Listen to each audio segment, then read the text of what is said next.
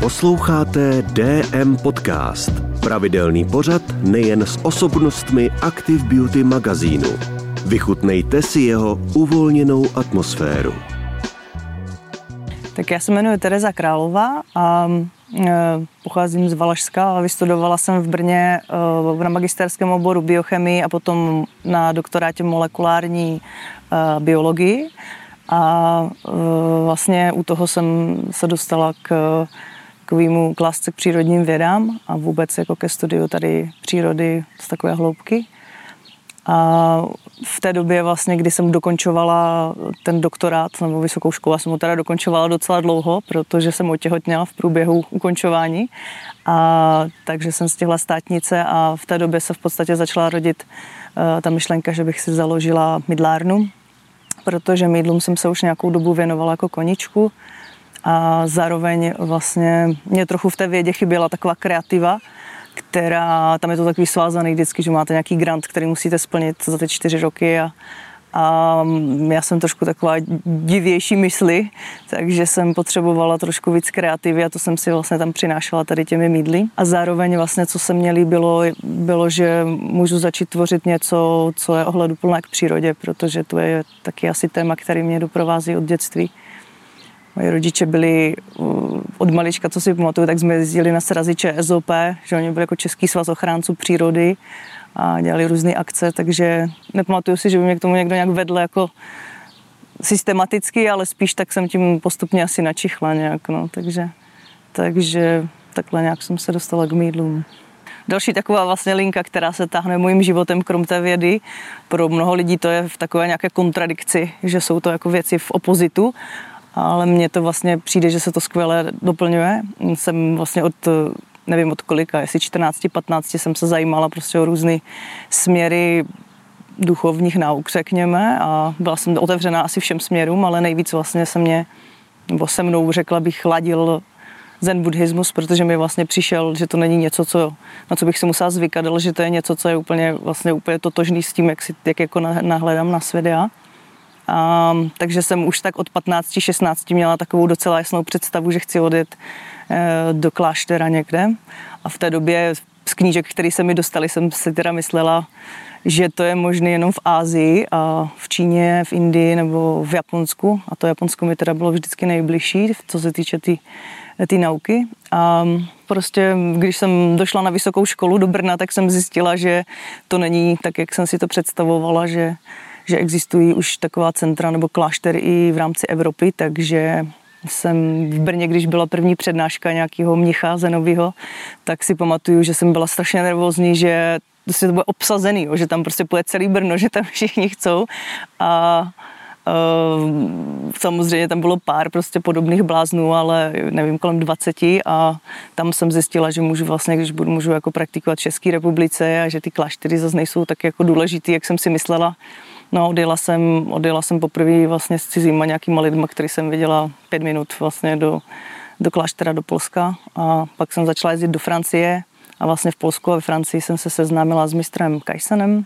Ten je takového, ten je podobně divokého ducha jak já, takže to mi tak konvenovalo taky. A je hrozně kreativní a vlastně po každý si vždycky vymyslí nějaký téma a v tom tomu se věnuje úplně intenzivně do hloubky a svého času vlastně dělal, když jsem jezdila do Francie, do kláštera, tak se věnoval vůním a vytvářel úplně ale neuvěřitelně nádherné parfémy. Jakože já jsem tehdy měla docela ráda vůně, ale nijak prostě nijak srdečně, ale když jsem vlastně cítila, on dělal různé takové eh, kombinace a dával to mnichům jako dárky s tím svým vlastně nejbližším. A já vždycky, když jsem cítila tu vůni, tak to se mi v životě předtím nestalo, že bych se fakt jako zastavila a řekla si, wow, ty bláho, tak co to bylo. No a tak jsem se o to začala vlastně zajímat do hloubky a zjistila jsem, že mistr skládá ty vůně mm, jako hudbu, že vlastně uh, se naučí uh, jakoby charakteristiku těch jednotlivých tónů a ty potom skládá dohromady tak, aby spolu ladili. Jsou tóny, které spolu ladí, které spolu neladí a občas jsou i tóny, které spolu sice neladí, ale když uděláte všechno okolí okolo, tak vlastně spolu můžou být a vlastně jsou takový dráždivý trošku. No, takže, takže tak jsem se dostala jako k takovému hlubšímu zájmu o vůně. Jméno Onva, jméno Onva jsem dostala zrovna od eh, mistra Kajsena v klášteře. po nějaký době, nevím, deseti let asi praxe, nebo já jsem se teda už eh, na to pomýšlela od začátku samozřejmě, nebo samozřejmě. To byl vlastně můj sen se stát mnížkou původně, ale mm, časem vlastně jsem zjistila, že to není pro mě tak důležité, abych byla mnížka. A chtěla jsem zároveň mít i rodinu, takže jsem praktikovala tak jako ostatní lajci, i z mnichy a a prostě po nějaké době praxe jsem se rozhodla, že bych chtěla složit slib bodyčity, ale vyděsila jsem se toho, vyděsila jsem se té velikosti a tak jsem z toho zase vycouvala, ale po nějaké době za další tři roky to už dozrálo, takže jsem se v tom vlastně cítila jako klidně a požádala jsem teda po druhé osvěcení a to už vlastně jsem do, dotáhla do konce, řekněme, k tomu patří nějaké věci, které člověk musí splnit, než, eh, než vlastně dojde k tomu svěcení. No, tak ty jsem udělala a mistr mi udělil ordinaci a vlastně dostala jsem tehdy jméno Onva.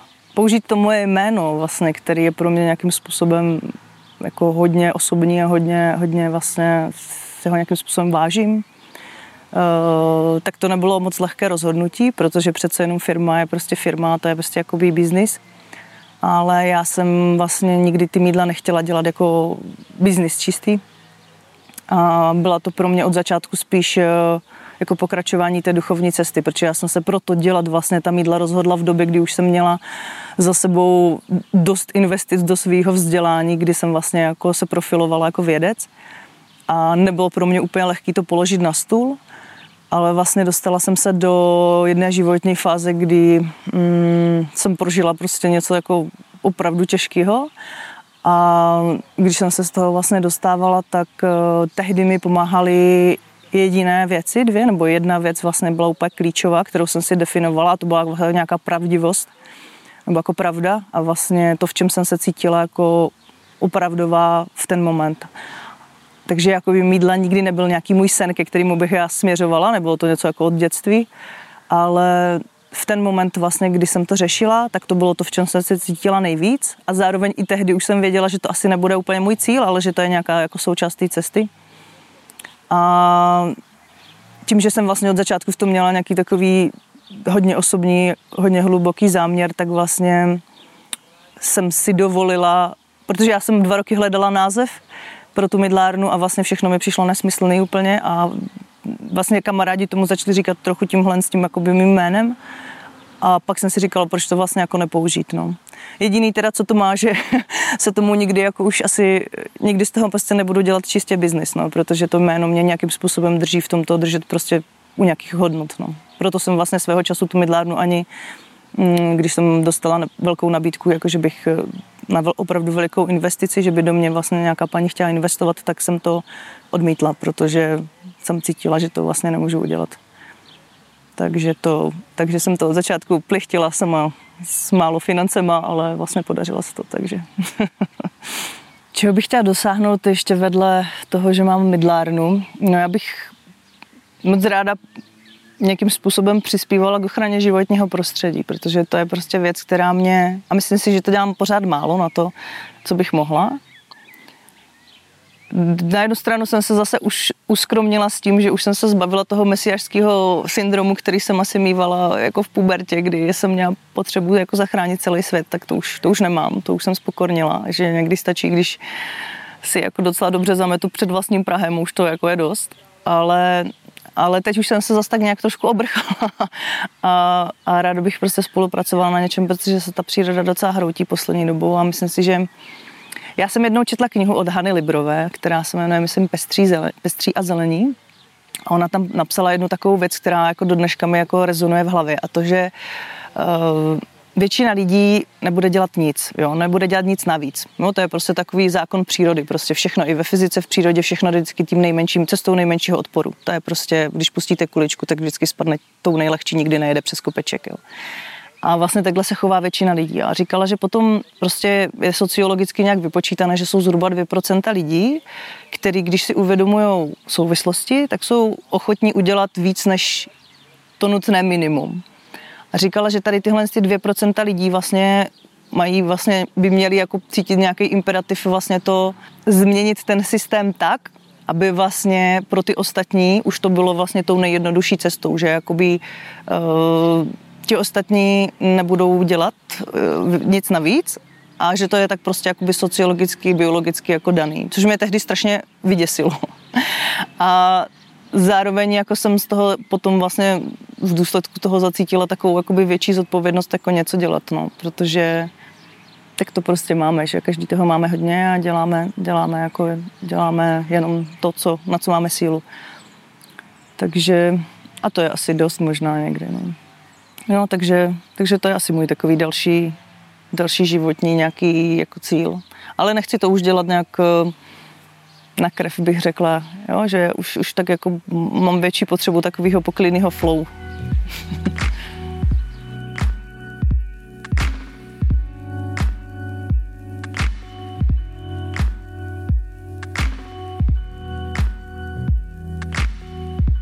Poslední dobou mám občas nějaké přednášky na téma, na téma žijeme v toxické době nebo, nebo na téma ochrany přírody.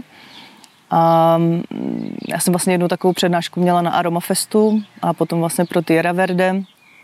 A tak se to se mnou teďka trošku to téma táhne. Uh, ale já si myslím, že vlastně toxický, toxický je způsob prostě našeho přemýšlení často, jo? že uh, já tím, že jsem vlastně dlouho se věnovala chemii, biochemii a biologii, tak si uh, už nemyslím, že jsou prostě vyloženě jako jenom zlý látky a dobrý látky. Prostě já vím, že i ty jako hodně nebezpečné látky, které jako považuji za hodně nebezpečné, mají prostě svoje využití a prostě existují, protože existují, jo, prostě jako existuje tady strašně moc. Jsou i lidi, kteří jsou hrozně silní a můžou být velice nebezpeční a můžou být taky velice jako léčiví pro ostatní. Záleží vlastně, jak se ta jejich mm, energie využije. A ta toxicita je, si myslím, spočívá především v tom, jak ty věci uchopujeme, jak s nima zacházíme.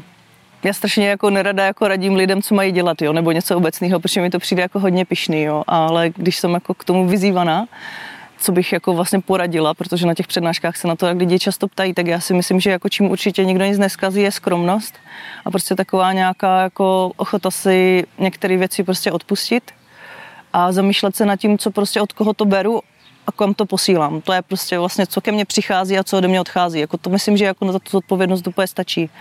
A prostě pak si číst etikety, zajímat se prostě, kdo je ta firma, od který to kupuju, jak se chová. Že jsou tady firmy, které způsobují obrovský zlo jako a vlastně je mi to úplně jedno. Asi je tady spousta lidí, kteří prostě to dělají fakt dobře. A jako není jich málo, jo? I v České republice jsou krásné projekty od, od prostě výroby potravin, přes kosmetiku, cokoliv prostě, výroba oblečení, jo, dát, můžete si u toho ušít prostě míň u někoho a z dobrých materiálů, je to kvalitnější, vydrží to roky. Já mám třeba boty, teď jsem si po sedmi letech kupovala jedny boty, já se vždycky nechám ušít, anebo podědím. Teď mám na sobě boty po mamce, ale jinak si nechávám šít boty do jednoho párečku prostě a, a vydrží mi prostě jako hrozně dlouhou dobu. Jo. Takže na začátku stojí víc, ale už se mi to vrátilo asi čtyřikrát. No. Takže prostě takové jako malé věci a myslím si, že stačí, když každý udělá pár takových malých věcí a se to spojí. No. No, jak se mají, jak se mají lajci vyznat? To je, to je těžký, protože záleží, o jakýho lajka jde. Každý lajk je jiný. Jo. Někdo je prostě... Tady jde asi jenom o ten, o čistě o ten zájem. Dneska prostě v době internetu jde najít téměř cokoliv a samozřejmě jsou zdroje, které jsou méně relevantní a více relevantní, ale prostě už jenom na sociálních sítích, prostě když se přidáte do nějaké skupiny, která se vždycky věnuje uh, nějaké oblasti, ať už jde o ochranu životního prostředí, o čtení etiket, jo, prostě jestli to je veganský, neveganský, když někdo tohle řeší, když někdo řeší uh, složení, tak existují prostě fakt jako skupiny na všechno, kde už se, kde už prostě lidi vás trošičku jako když se zeptáte, dám, vám dají nějaký zdroje, ale jinak já mám samozřejmě nejradši vědecký zdroje, že jo, protože, ale myslím si, že většina lidí toto nebude využívat, no, ale proto radím tady tu jednodušší cestu, ale pokud je toho někdo schopen, tak prostě PubMed je úplně nejlepší, že jo, protože pokud to, to prošlo nějakou kritikou. Jinak teda v České republice, co je výborný, tak je projekt, eh, který se jmenuje Fakta o klimatu, jedním ze zakladatelů je Ondra Přibyla. On si pamatuju, že svého času mě taky oslovili, jestli tam s nimi to nechci dělat, ale já jsem se strašně omluvila, že bych moc ráda, ale byla jsem zahlcená, že jsem zodpovědně musela říct, že na to nemám tehdy. A dneska bych tomu moc ráda jako nějakým způsobem přispěla, protože to, co se jim podařilo udělat, je fakt jako úplně fenomenální. Já vlastně i na tu přednášku poslední, co jsem měla, jsem od nich eh, čerpala nějaké zdroje, protože oni si dali opravdu neskutečnou práci. Ten Ondra sehnal odborníky ze všech eh, oblastí a vlastně Eh, vždycky si dají nějaký cíl jeden, který chcou vlastně zpracovat pro lidi tak, aby to bylo stravitelné a aby to bylo jasně pochopitelné a aby to bylo podložené hlavně. Jo, a oni vlastně vyhledají si z mnoha zdrojů, prostě si vyhledají vědecké zdroje, zjednoduší to, mají tam prostě člověka, který udělá nádhernou grafiku, je to zjednodušeně v obrázku, je to prostě úplně pecka. Takže fakta o klimatu a tam toho najdete úplně spousty, jo, od toho, jak, jakým způsobem se bortí biodiverzita, přes prostě polutanty ve vodě, v půdě, jo, a ještě co je teda super další web český, tak to je zase projekt profesora Žaluda, tuším se jmenuje. A on dělá v Czech Globu, tuším, a udělali web Intersucho. Tím, že se právě zajímám docela o vodu, tak eh, tady tenhle ten web jako jsem několikrát, mnohokrát jako navštívila a ten je výborný v tom, že tam jsou měření eh, v rámci České republiky mm, jako, vel, vel, jako desítky let toho, jak já nevím, jak máme hlubokou podzemní vodu, kolik je srážek v úhrnu, jakým způsobem se, jo, protože spousta lidí třeba říká, že není sucho, tak jako co řešíte pořád, ale eh, ono samozřejmě koloběh vody je pořád jako zachovaný, že jo, ono to prostě spadne, jenom že to spadne trošku jinak rozložené, než jsme byli zvyklí a mezi tím, mezi tím to naseká spoustu paseky, takže tohle z toho doporučuji určitě taky a je to jako výborný zdroj, který můžu doporučit, že je jako jako skvělý. A potom, mm, co se týče složení kosmetiky, je, tak teď si nespomenu ty názvy, ale vždycky, když nahrávám kosmetiku, taky když dělám nějakou novou, novou věc, tak do CPNP nahrávám a tam jsou taky v CPNP je taky seznamy eh, nebezpečných látek, jo ale myslím, že existuje i takový hodně zjednodušený, ten už zase nevím, jestli můžu použít úplně, nevím, kdo za ním stojí, ale sama tam taky občas, jako když něco rychle potřebuju nahlídnout, tak je složení kosmetiky, tuším CZ, se to jmenuje a tam ve velmi zjednodušeně se můžete podívat taky, jako jak je která uh, látka považovaná za, uh, řekněme, ohleduplnou k tělu, ale i k životnímu prostředí. Jo, je to tak jednoduše, je to tak hodně zjednodušený, že to máte v červených nebo v zelených číslech, myslím, že tam je škála pěti. No, tak to se dá taky jako na tu první orientaci určitě doporučit. Jo? Když člověk nechce moc hloubat, tak toto je určitě velice jednoduchý. Jedna z takových oblastí v kosmetice, na kterou spousta lidí si nedává pozor, je, nebo když už někdo se začíná zajímat do toho, že řeší, co je přírodní, co není, co mu škodí, tak někdy lidé eh, v takové jakoby bláhové jak to říct, důvěře skočí na, na to, že začnou používat eterické oleje, které jsou vlastně úplně stoprocentně přírodní. To jsou silice, které se eh, získávají z rostlin a buď to destilací parní, nebo lisováním, nebo ty modernější způsoby jsou třeba CO2 extrakce, kdy se dostane opravdu úplně čistá, čist, čistý materiál. Ale bohužel prostě přesto, že to je stoprocentně přírodní, tak eh, to, co dostaneme z té rostliny, tak to je opravdu, tomu se říká esence, esenciální olejné náhodou. To je opravdu jako esence té rostliny a často, kdybyste vlastně měli byť ta rostlina může být jedla, sníst třeba nebo jakýmkoliv způsobem do sebe dostat uh, to množství té rostliny, která je třeba v deseti kapkách eterického oleje, tak byste to prostě nesnědli za den. Jo. To může být třeba co se týče uh, růží nebo meduňky, tak to můžou být prostě desítky kil na výrobu jednoho nebo deseti mililitrů. Jo.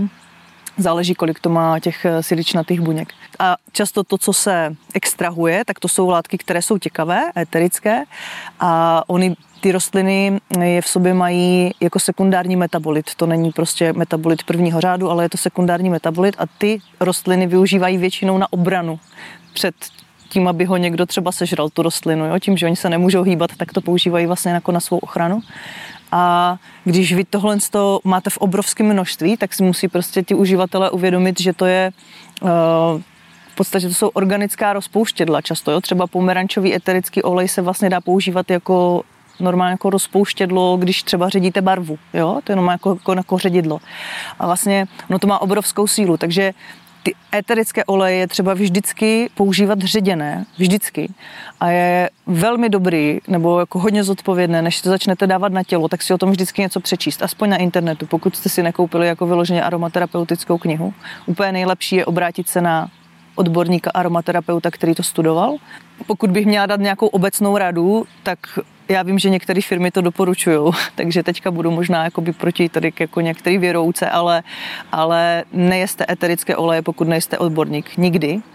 A pokud, pokud už vám někdo doporučí ho jíst, vždycky ho musíte naředit v oleji nebo alkoholu, nikdy ne ve vodě, jo, protože ve vodě to nenaředíte.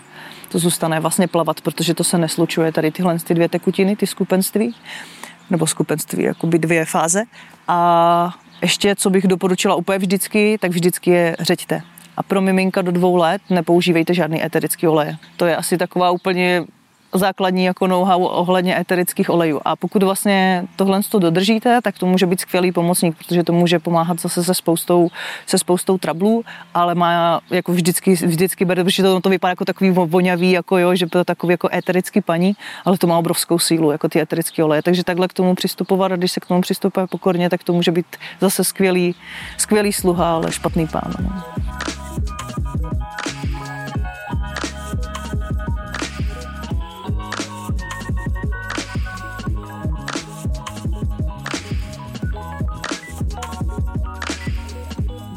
Co se týče, co se týče ochrany životního prostředí, nebo tak, kde to vzniklo, tak já jsem to měla nějakým způsobem v sobě asi od dětství a teďka jsem, mě to právě dost málo jsem si vzpomněla na několik takových momentů už třeba ze základní školy nebo se střední, kdy já jsem měla v sobě vždycky takový, já tomu říkám, že jsem vždycky zapálil meč spravedlnosti. a, že třeba když jedna nejmenovaná česká čokoládovna, která tady byla hodně jako, řekněme, hodně silná, tak jsem od ní kupovala ráda čokoládky nějaký malý. A když eh, vlastně přestali to balit do alobalu a do papíru, což jsem tehdy jako ve svém věku považovala za ekologičtější než plast, tak jsem se rozhodla, že tu firmu jako budu ostře bojkotovat, ale že musím napsat tomu řediteli, aby se jako vyděsil, jo, že prostě o mě přišel, tak jsem, tak jsem napsala dopis do čokoládovny, jakože mě to mrzí, jakože to je moje nejoblíbenější čokoláda, jako kupovala jsem si týdně tři, ale že prostě končím, dokud se nevrátí k papírovým obalům. A samozřejmě hliník, že jo, těžba bauxitu, to je úplně nesmysl, ale tehdy jsem tomu věřila, tak jsem jako napsala ostrej, ost, ost, ostrou prozbu. a tak no, takže, takže já jsem to měla asi v sobě tak nějak trochu od, od dětství.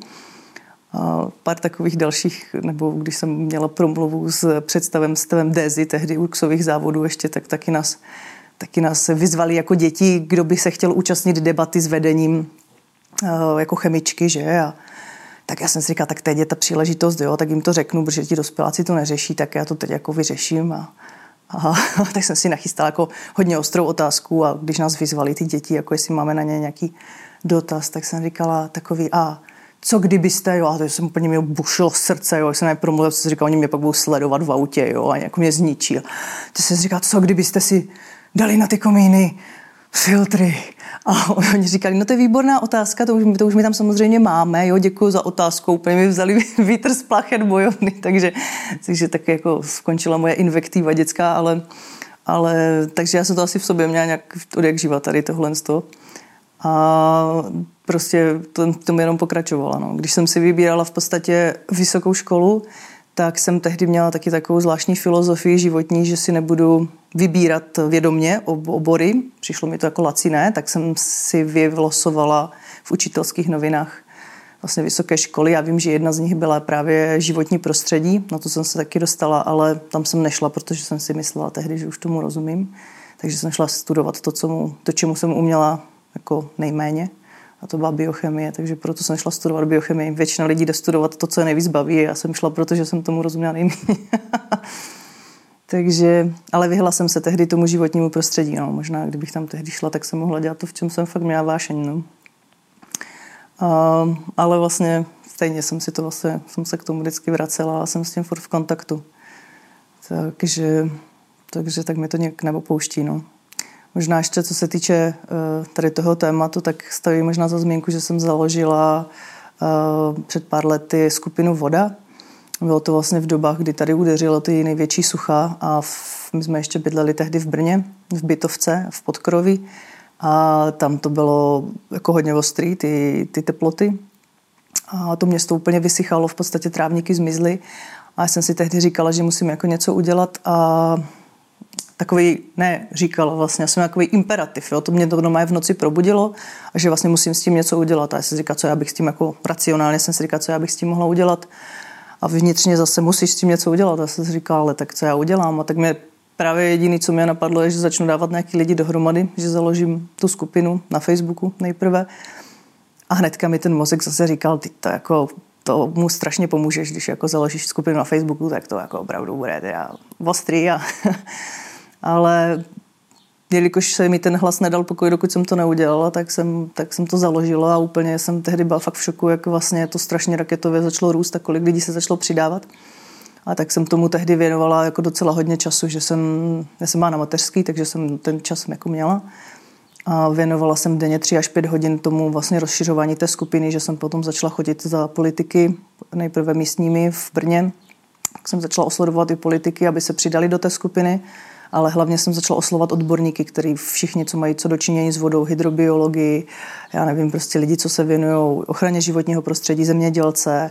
A chtěla jsem fakt, aby tam byla ta základná hodně mm, diverzní a různorodá, aby vlastně, protože že jo, vždycky ekolog řekne něco a zemědělec řekne, no vy jste chytří, ale já potřebuju sklidit, že? Takže já jsem potřebovala ty hlasy obou a chtěla jsem, aby ta debata se vlastně vedla na úrovni lidí, kteří tomu rozumí a potom jsem tam vlastně až začala zvát jako lajky lidí, kteří jako by širokou veřejnost, aby to byli vlastně ti, ti posluchači nebo ti diváci, kteří se dívají, jak se hádají lidi, kteří o tom mají co říct. Jo protože jsem nechtěla, ať je tam jenom jeden hlas, který je jenom za zemědělství nebo jenom za ochranu životního prostředí. To mi dávalo tak největší smysl, aby to bylo stabilní a aby to fakt byla pravda vlastně. Jo, protože to si myslím, že to jsem říkala na přednášce pro Tyra Verde vlastně taky, že, že často Často si lidi už utvoří nějaký názor a myslí si, že to je jako dobrý a pak bojují vlastně za něco, co už ale není, co už se vyprázdnilo ve svém obsahu, takže, takže jsem prostě chtěla, aby tam ta diskuze byla furt živá.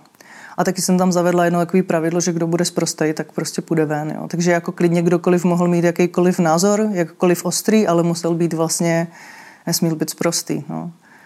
A to si myslím, že se hrozně vyplatilo a na začátku to vlastně jako přinášelo fakt hezké věci. Začaly vznikat takové podbuňky, že lidi vlastně si začali zakládat svoje lokální, třeba vznikla voda šlapanicko, voda v písku, a oni začali dělat už to, co jsem vlastně jako chtěla, aby se fakt vlastně dělo jakoby občanskou iniciativu, kdy začali chodit za vedením města a na základě toho, co čerpali vlastně ty data z, těch, z té skupiny, tak začali zakládat jako iniciativy, že třeba tady chcou, aby se udělalo tohle, aby se tady toto třeba nepokácelo, nebo aby tady se nasadilo a vlastně začali dělat ten tlak toho lidu, který vlastně si myslím, považuji za ten nejdůležitější. Jo. Že, že to nařízený z hora, tak je to vždycky jako takový slabší, než když to ty lidi pochopí a začnou jako ze spodu říkat, tohle bychom chtěli. Takže to mi dává třeba jako velký smysl. Co se týká teda toho místa, kde teďka žijeme, tak my jsme měli, já jsem se tomu smála, když jsem se pak právě dívala na mapu Intersucha, my jsme měli víc štěstí možná než rozumu, protože jsme si vybrali místo, který z hlediska té mapy má jako nejlepší uh, takovou statistiku, co se týče té tý vody. Jo? Protože až, až, až vyschne moravský kras, tak jako celá republika bude jak Sahara, jako, nebo nechci to tak zjednodušovat, ale tady jako vody docela dost. A máme i štěstí na třeba starosta, jako si myslím, že se o to zajímá docela ochranu životního prostředí. A na to, na to, že je to malá obec, tak si myslím, že až jako neobvykle a že dokonce sám tady organizoval nějaké akce, třeba když teďka se tady měnila infrastruktura, teď se tady zakládala čistička odpadních vod, kdy vlastně se na to teď postupně všichni připojujeme. Tady nebylo, to stálo obrovský peníze, které sehnal, takže jako myslím si, že tady je o to pečováno docela dobře. Co je třeba ještě takový zajímavý, tak zrovna a o tom jsem ani nevěděla, že vlastně ti lidi, co mi pronajímají mydlárnu, Lenka s Igorem, oni založili komunitní farmu a jezdí se vzdělávat eh, k panu Malíkovi, který založil eh, takovou iniciativu Živá krajina. A on udělal rekultiva, on vlastně dělá rekultivaci krajiny uh, ve velmi širokém pohledu se na to dívá, takže dokáže, dokáže prostě vytipovat místa a má, měl taky velice chytrý přístup v tom, že začal si školit takzvané lokální koordinátory, že dělá vlastně kurzy. Uh, ta živá krajina se dá nějakým, živá voda se dá nějakým způsobem, mm, jo, že tam lidi můžou posílat peníze, jo, že to je, nezis, nevím, jestli je neziskovka, ale vím, že jsem tam taky posílala jednou peníze. A oni vlastně z toho platí tady školení těch lokálních koordinátorů, takže vlastně on naučí ty lidi, jak tu vodu zadržovat v krajině a oni se pak vrátí do těch oblastí a já jsem zjistila, co jsme se spolu o tom ani nebavili, že vlastně Lenka s eh, Jorem, který mi to pronajímají, tak eh, dokonce jsou tady ti koordinátoři, že tam byli školit loni. A to si myslím, že třeba je něco, co by se tady dalo dělat, že to jsou lidi, co tu krajinu znají, to místo, obchází ho vlastně a vytipovávají ty místa, kde se třeba vzniká eroze, kde by se to dalo přepažit a jednoduchým způsobem vlastně jako jenom takovým mikrozásahem vlastně uh, zabránit tomu vyvádění vody z té krajiny nebo k jemu většímu zadržování, že když se to trošku víc rozlije, tak se to pak zasákne a zase to tady potom naprší nebo kousek vedle.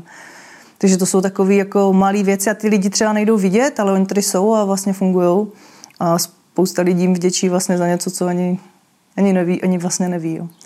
Spousta lidí, takže to jsou takové věci. Ale že by tady bylo něco, tady zrovna si myslím, že to je fakt jako hezký to místo, takže Brno, Brno má víc práce, si myslím.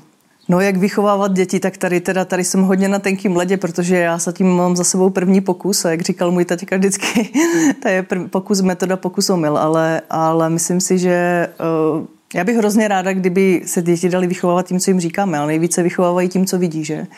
Takže prostě věci, které doma děláme, tak jsou pro ně automatické, tak jak třeba moji rodiče byli jedni z prvních, co si pamatuju, co třídili odpad, tak eh, pro mě je to třeba úplně vlastně jako vulgární, když ho jako někdo netřídí, ale chápu, že třeba když někdo vyroste v rodině, kde to není, tak vlastně mu to vůbec jako ho to nenapadne, že?